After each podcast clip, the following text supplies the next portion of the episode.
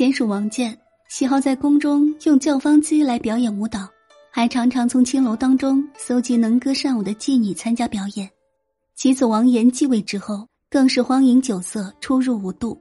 他曾以增彩数万段结成彩楼，山上立宫殿亭阁，一如长居洞宇之志。自己凭彩楼以观之，谓之当面除。彩山之前修一条水渠，直通宫中。入夜。王衍下采山，泛小龙舟于渠中，命宫女乘短画船，倒置竹柄千余条，逆照水面，以引其船。歌乐之声飞于渠上。抵达宫中后，在酣宴通宵达旦。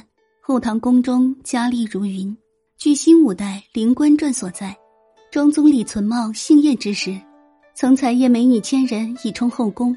他在宫中设立教坊机，除自己享用外。还经常用妓乐来招待宾客，在五代时期，文臣武将蓄养家妓成风。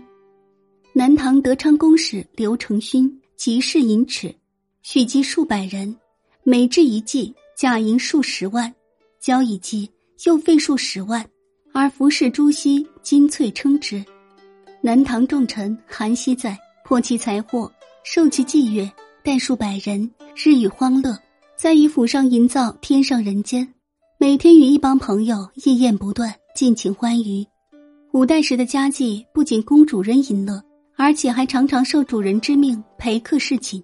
后周世宗曾派翰林学士陶谷出使南唐，韩熙载便遣家妓侍之。